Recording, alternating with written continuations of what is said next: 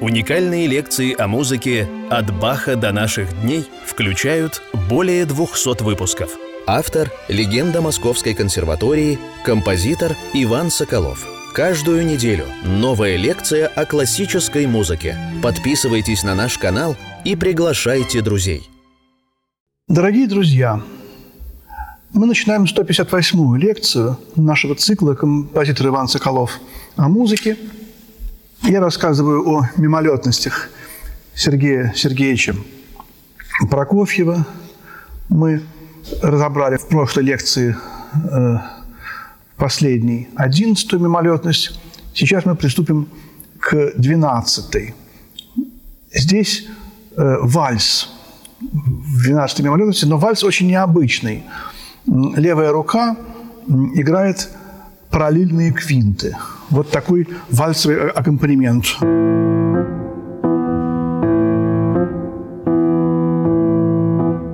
А правая тоже э, практически квинтами. Первая из них увеличенная.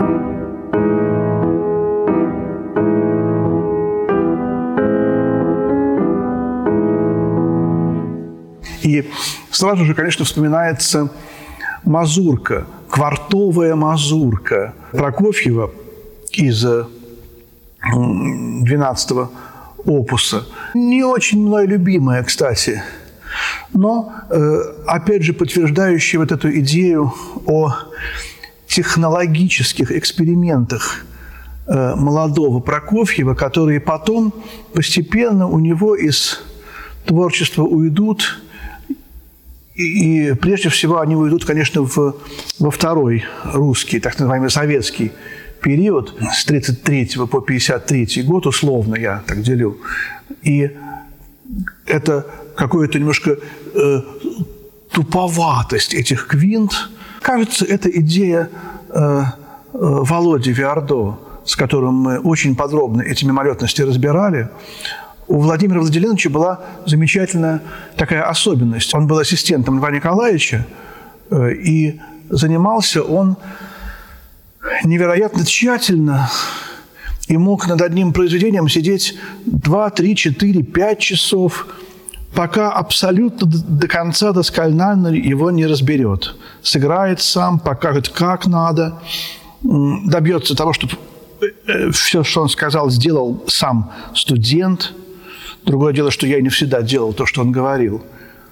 И вот один такой урок, и практически, так сказать, больше ничего не было.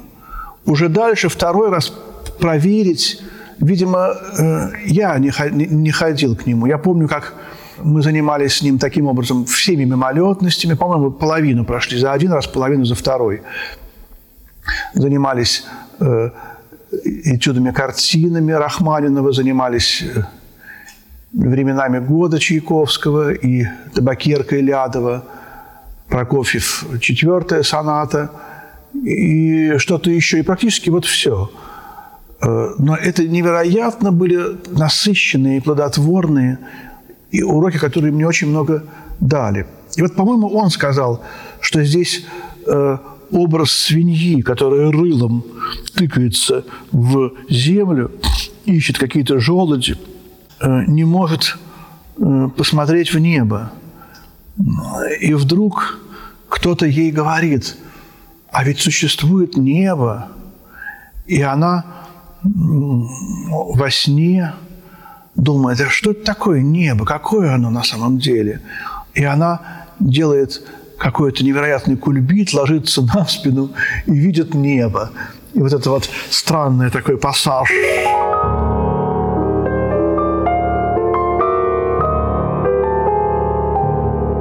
В серединке. Абсолютно непонятно откуда. Значит, вот. И потом, значит, ей уже снится, что она э, обычная свинья, она лежит на своей спине, а в конце она, значит, опять переворачивается и хрюкает в конце смешное такое ми внизу. И не знаю уж, может быть, я сейчас что-то сочинил, но, по-моему, это образ Володи Виардо. У меня, по крайней мере, в голове так это осталось. Моя мама любит вспоминать, как когда мне было три года, э, у нас на юге, в деревне, где мы отдыхали, была свинка. Вот, и я подходил к ней, смотрел на нее и говорил, мама, как мне жалко эту свинку, она никогда не увидит небо. Что-то, что такое у меня было похоже в детстве. По крайней мере, вот эта 12 мимолетность, такой странный вальс. Вальс свиньи, можно сказать.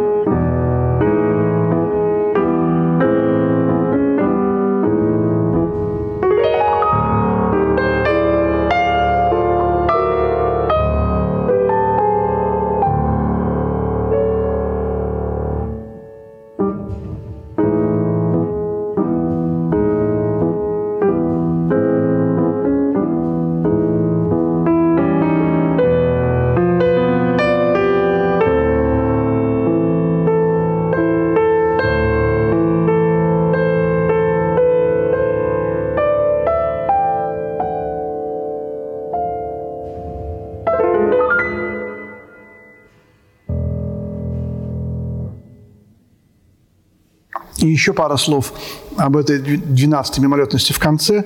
Вы заметили, что я сыграл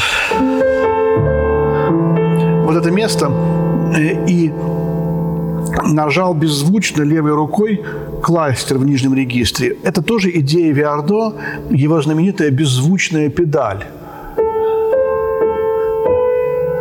Потом, когда этот кластер беззвучно нажат, демпфера подняты нижних клавиш, педаль снимается, и мы слышим вот этот полупедальный отзвук.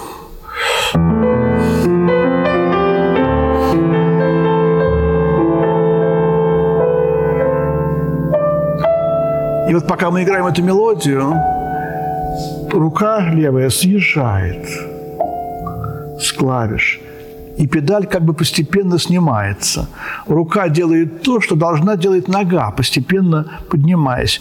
Это эффект, когда еще не было третьей педали, но даже с третьей педалью не сделаешь этот эффект. И потом этот странный пассаж, вива, новый темп на последнем такте.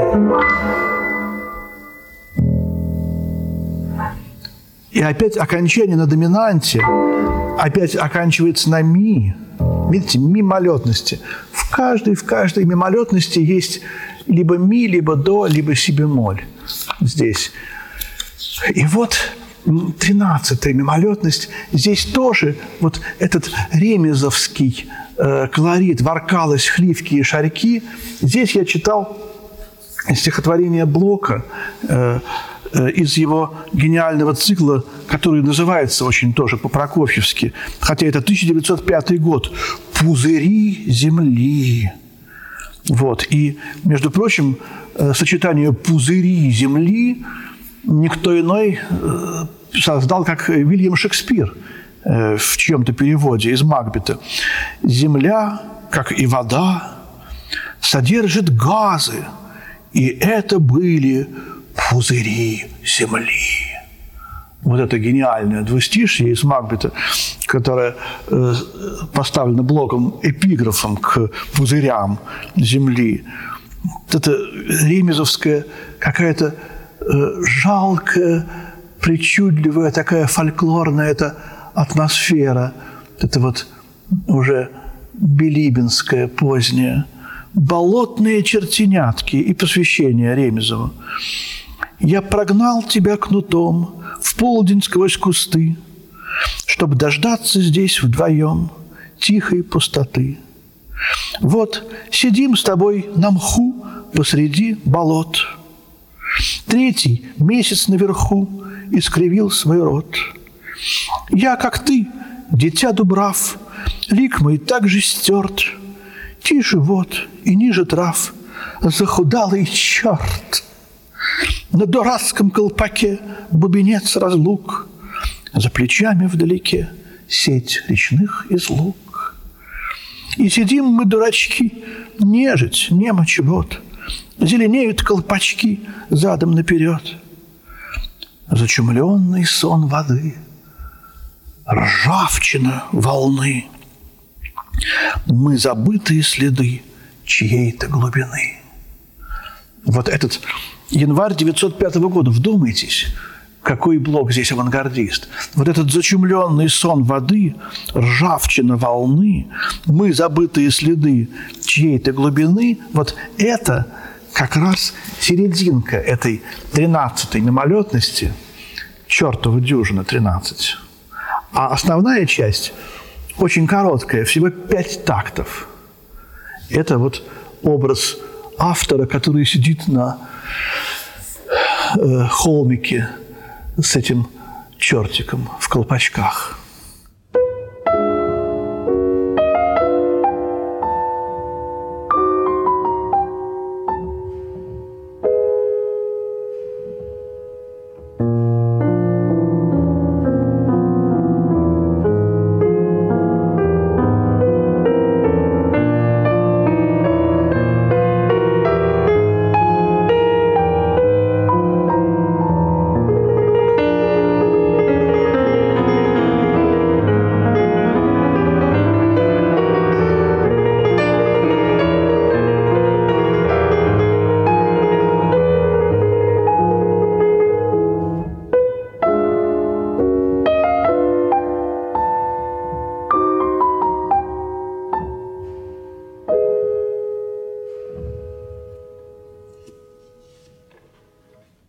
Здесь непонятно, ля минор или соль диез минор.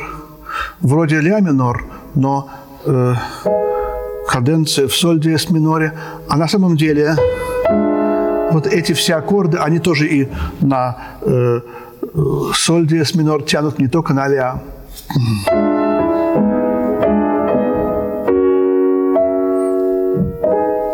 Ну, очень удивительно интересная гармоническая структура. Мы с Баташовым Константином Константиновичем разбирали эту мимолетность 13-ю. Очень интересно. Между прочим, финал третьего концерта замечательный. Там вдруг в серединке этого финала проходит очень похожий образ. И он как будто бы тещин язык. Э, это вариация, которая в, не влезла в вторую часть. Тема.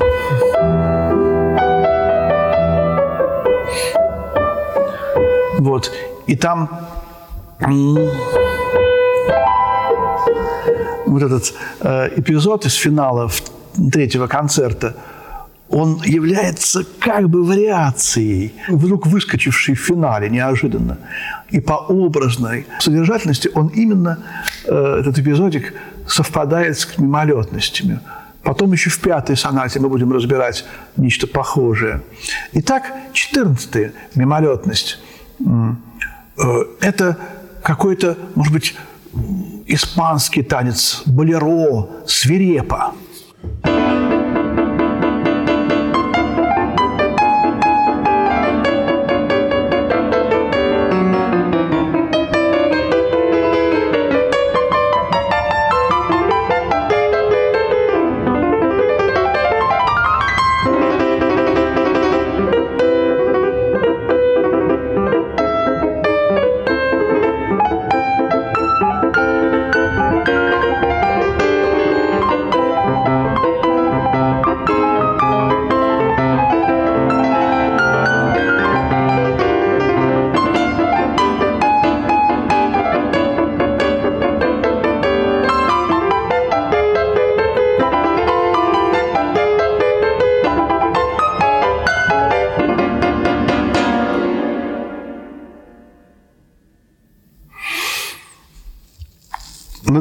Доминанте заканчивается, к до мажору. А начинается в ля миноре. Но опять же, какой-то не совсем ля минор. Ударные, ударные. Какая-то, в общем-то, бартаковская уже стихия здесь. И хотя, в общем-то, он э, Бартака, наверное, знал только богатели, видимо. Но слово «только» здесь, конечно, очень относительно. И вот пятнадцатая мимолетность, которую Лев Николаевич Наумов называл э, вихрем, э, налетают на русскую землю половцы, уносят все драгоценности, убивают всех э, мужчин и берут жен. И оставшиеся жены плачут в 16 уже мимолетности. Вот 15 и 16 это какой-то такой двухчастный цикл. Здесь унаккорда, левая педаль. Вот это вот такой бас, как бы немножко ракоход э, и обращение бетховенского э, обращения малая терция наверх и немножко э, метрика изменена.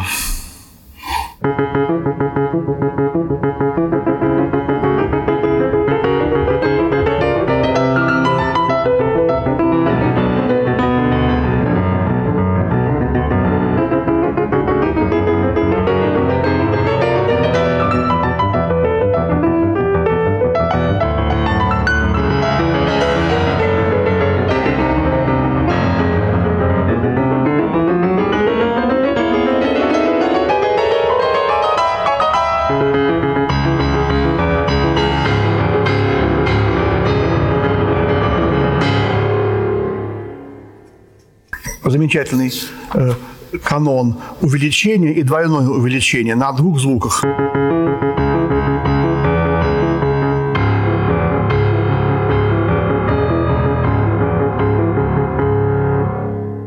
И этот плач, который написан в самый первый день работы Прокофьева над этими мимолетностями –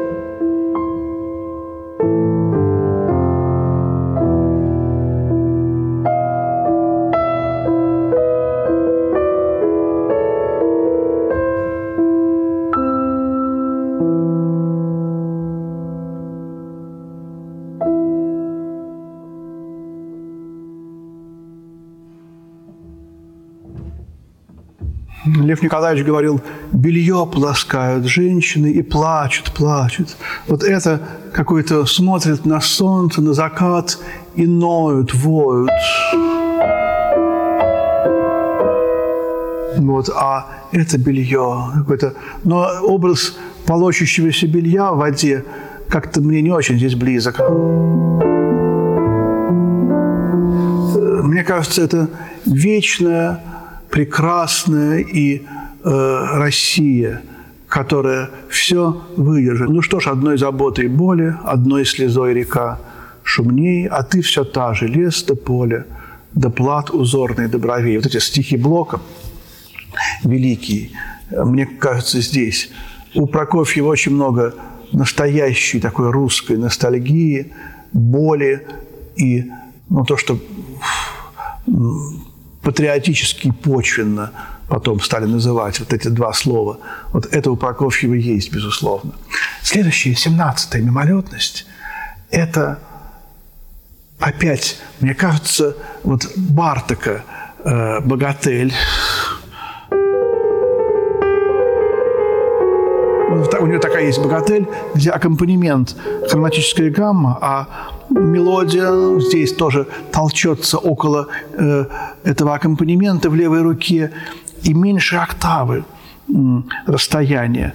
По-моему, Прокофьев знал эту богатель, по крайней мере, смотрел глазами в эти ноты. Это 1908 год, мы потом разберем эту богатель в другой лекции о Бартаке. Но здесь даже чуть-чуть тоньше, чем у Бартака.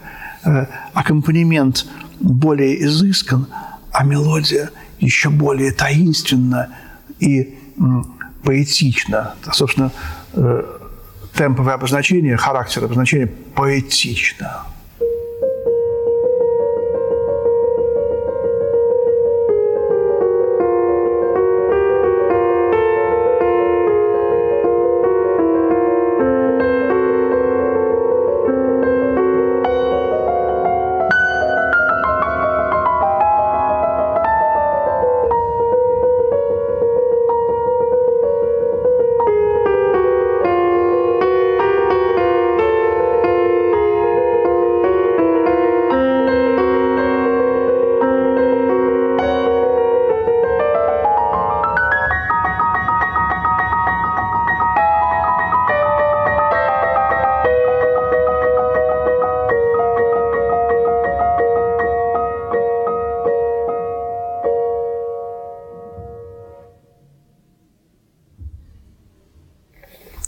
Тут тоже он проходит от ми через до к си бемолю.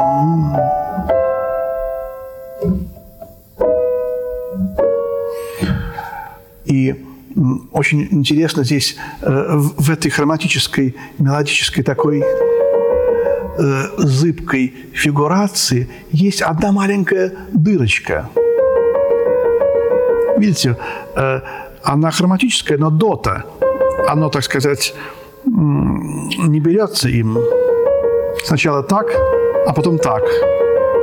И вот когда эта средняя нотка именно э, на то ему именно в мелодии нужно до.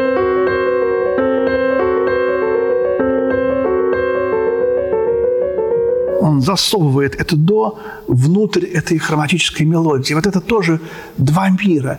Мир видимый и невидимый соприкасаются, сливаются друг с другом. Э, потом он этот же прием применит в Ромео и Джульетте, но совершенно по-другому. Э, помните э, народный танец?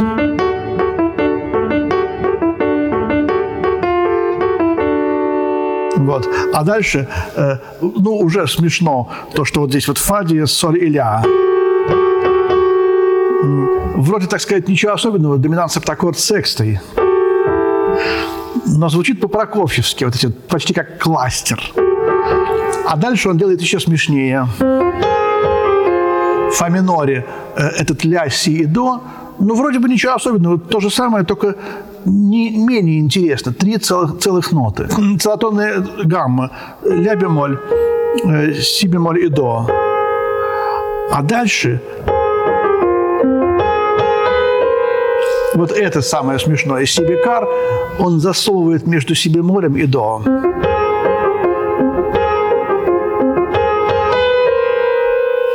Вот это меня с детства очень веселил, этот сибикар.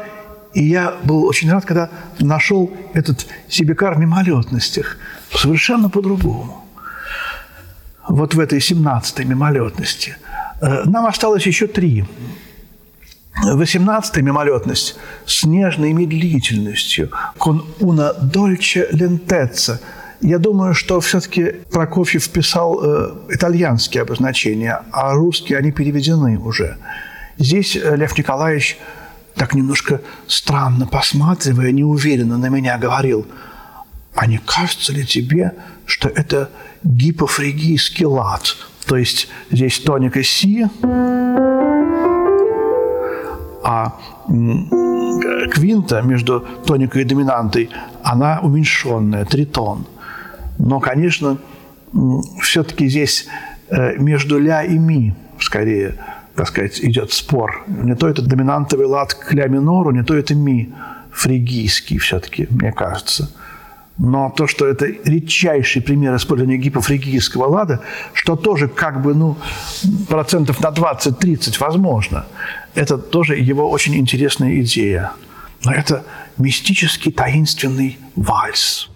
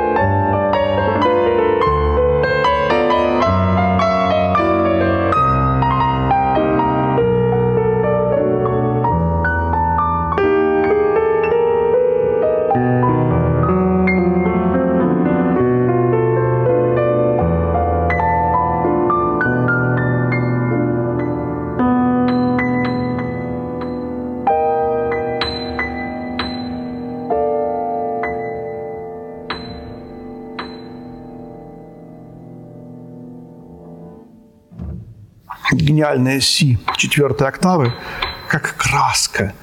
Э, тоже довольно редко в пианиссимо эти самые верхние ноты употреблялись в то время.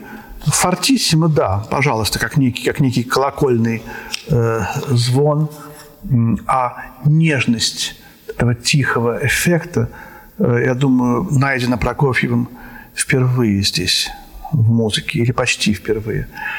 Девятнадцатое, которое как бы является громоподобным завершением этого цикла, э, а двадцатое – это тихая кода. Совершенно особая мимолетность. И э, вот эта девятнадцатая мимолетность, о ней Прокофьев пишет в своем дневнике. Она написана в э, 17 году, одна из последних, видимо, вот что он о ней пишет. Март 17 года. Вспомним, что происходило в истории. Временное правительство, отречение царя от престола. Последние дни, первые дни месяца марта, ознаменовались неутомимым шатанием толпы. Тысячи, десятки тысяч людей разгуливали по улицам с красными бантами на груди – масса автомобилей, все автомобили города Петербурга были, Петрограда тогда, были реквизированы для этой цели. Носились по всем направлениям. Для какой цели? Носиться по всем направлениям, да? Прокофьев юморист. Вот он даже в дневнике позволяет себе такие литературные юмористические фразы реквизированы для этой цели, носиться по всем направлениям. Они были нагружены до верха рабочими и солдатами. Отовсюду торчали штыки и красные флаги. Прям картинка, да, какого-нибудь Аненкова. Я больше интересовался теми, которые развозили листки, газеты и прокламации. И выбрасывали их в толпу. Не было ни радио, ни телевидения. Я тогда вместе с другими бросался их поднимать. Один раз я подскочил к самому автомобилю и попросил дать мне листок. Тот протянул, но листок подхватил ветер и понес вдоль улицы, а я побежал за ним. Какой-то солдат схватил его. Я заявил солдату, что листок дан мне, и предложил его отдать. Солдат, кстати, не умевший читать, не отдавал. Ну, понятно, он хотел папироску из него скрутить. Хотя теперь солдаты были властителями столицы, я настаивал на своем. И даже подошедший другой солдат заступился за меня. В это время выяснилось, что тут не один листок, а слипшиеся два. И мы разошлись к общему удовольствию. Это был так называемый приказ номер один, чтение которого весьма смутило меня. Вот видите, смутило. Где-то там, в недрах Государственной Думы, творилось большое дело и решалась судьба России. На крышах еще держалась старая власть в лице постреливавших в толпу городовых. Но в улицах происходило такое однообразное праздное шатание, что меня оно вскоре стало раздражать. Я засел дома и с наслаждением вернулся к своей работе. Кончил третью сонату, набросал несколько пьес для опуса 22 в том числе предпоследнюю, в которой отразились окружающие настроения – и стал продолжать скрипичный концерт. Вот в этой цитате, конечно, видна политическая его какая-то наивность и, в общем, невероятная дальность от политики. Его совершенно это, это не, не интересовало. Потом, когда он приехал в Россию, потом поговорим вообще, почему он уехал, почему он приехал. И здесь больше интересно в этой цитате вот эта вот суета, вот эти вот толпы, которые идут, встречаются друг с другом. Он смотрит из окна на эти две, две толпы. И эта мимолетность, а девятнадцатая, последняя, она невероятно сходна с э, Лимовским рынком.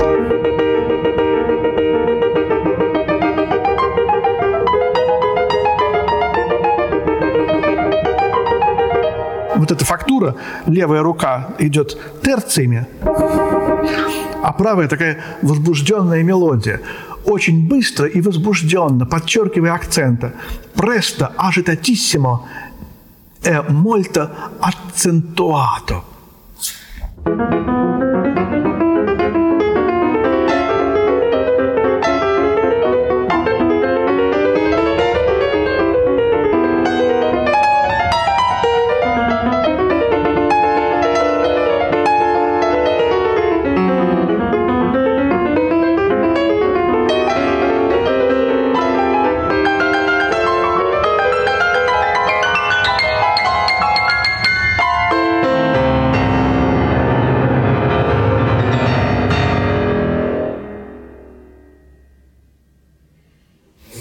таких еще не было в этом цикле пьес, возбужденных, ярких. И она, конечно, самая странная, самая, может быть, даже трудная технически.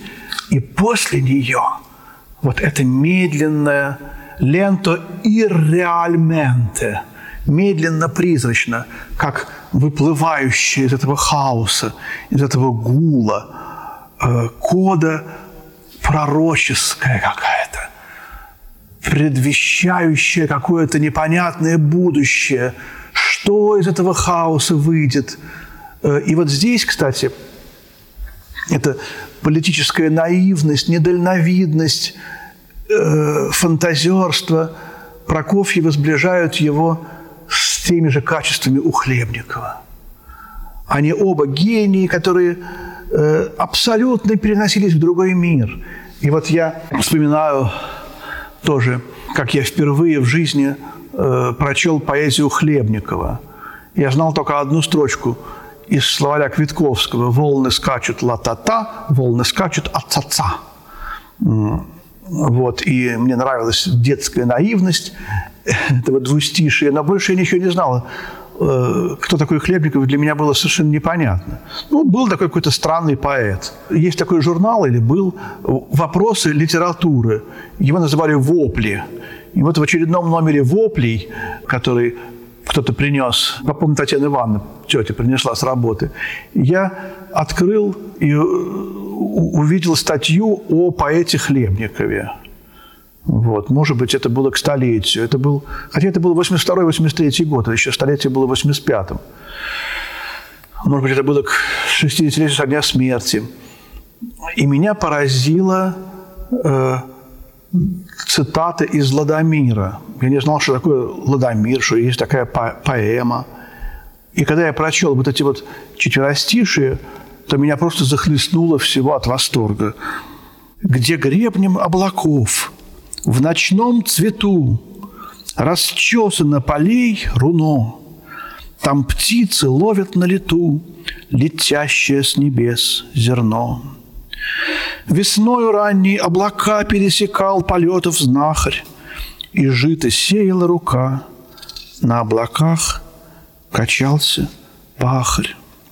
А там муку съедобной глины перетирали жерновами крутых холмов ночные млины, маша усталыми крылами. Озерных щей ночные паровозы везут тяжелые сосуды.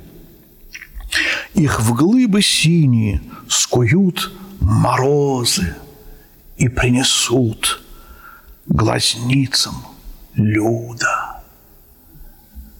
Вот это для меня было такое потрясение. Это выбранное из трех разных мест, ближе к концу, видения поэтические Хлебникова о том, э, писалось это в 20-22 году, когда, э, скорее в 20-м, Россия умирала от голода, истекала в крови гражданской войны. Хлебников писал поэму «Ладомир», такими гениальными кусками. Вот, между прочим, Лев Николаевич Наумов тоже говорил, что Шостакович создал концепцию от начала до конца, а, а Прокофьев вот кусочек гениальный, еще гениальный, еще гениальный, и все вместе получалось гениально. И кто-то рассказывал, как он пришел к Хлебникову и увидел, что у него на столе, на полу, на кровати, на стульях лежат маленькие бумажки – и на каждом написано одно четверостишье из Ладомира. И он эти бумажки ползает по полу, по, по кровати, по э, столу и э, переставляет, меняет местами, создает вот таким образом поэму. Вот невероятно, как Хлебников разнообразно создавал свои стихи. Об этом тоже мы, может быть, еще поговорим. Э, как каждая его поэма представляет собой свой образ отношения к действительности, свой образ созидания Вселенной. И вот здесь он хотел накормить э, Вселенную. Вот думал, что самолеты будут сеять зерно, так сказать, с небес, бросая эти зерна в поля. Думал, что планктон можно будет вскипятить и как, как некую кашу использовать. Вот. И мой преподаватель Станишевский Николай Павлович, он рассказывал, как э, к нему пришел Хлебников, я уж не помню, как это было, или к ему знакомому пришел Хлебников, и дал кашу. Э, Хлебников нашел где-то эту кашу пшенную, э, покупали на рынке сваренную кашу, потому что она не портилась неделю, другую. И отдал он эту кашу идущему на фронт солдату. Что-то вот такое вот странное. Это тоже из моего детства воспоминания, но я не знал, кто такой Хлебников, поэтому для меня это просто как что-то туманное видение детства осталось. И вот эта последняя мимолетность, выплывающая из этого хаоса 19 она как бы завершает этот грандиозный цикл этих маленьких шедевров.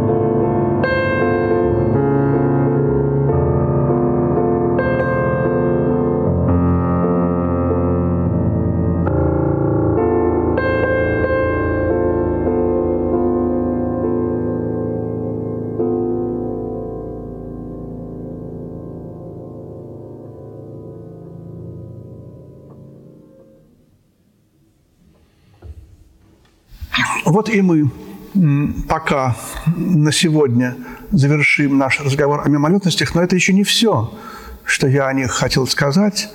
Мы еще одну лекцию им посвятим. Кое-что мне вспомнилось об этой двадцатой, э, да и э, в целом о цикле. Я хочу сыграть их всех целиком. Так что давайте до следующей 159-й лекции простимся, в которой еще один раз мы прикоснемся к этому сочинению одному из моих самых любимых. Спасибо, всего доброго, дорогие друзья. До свидания.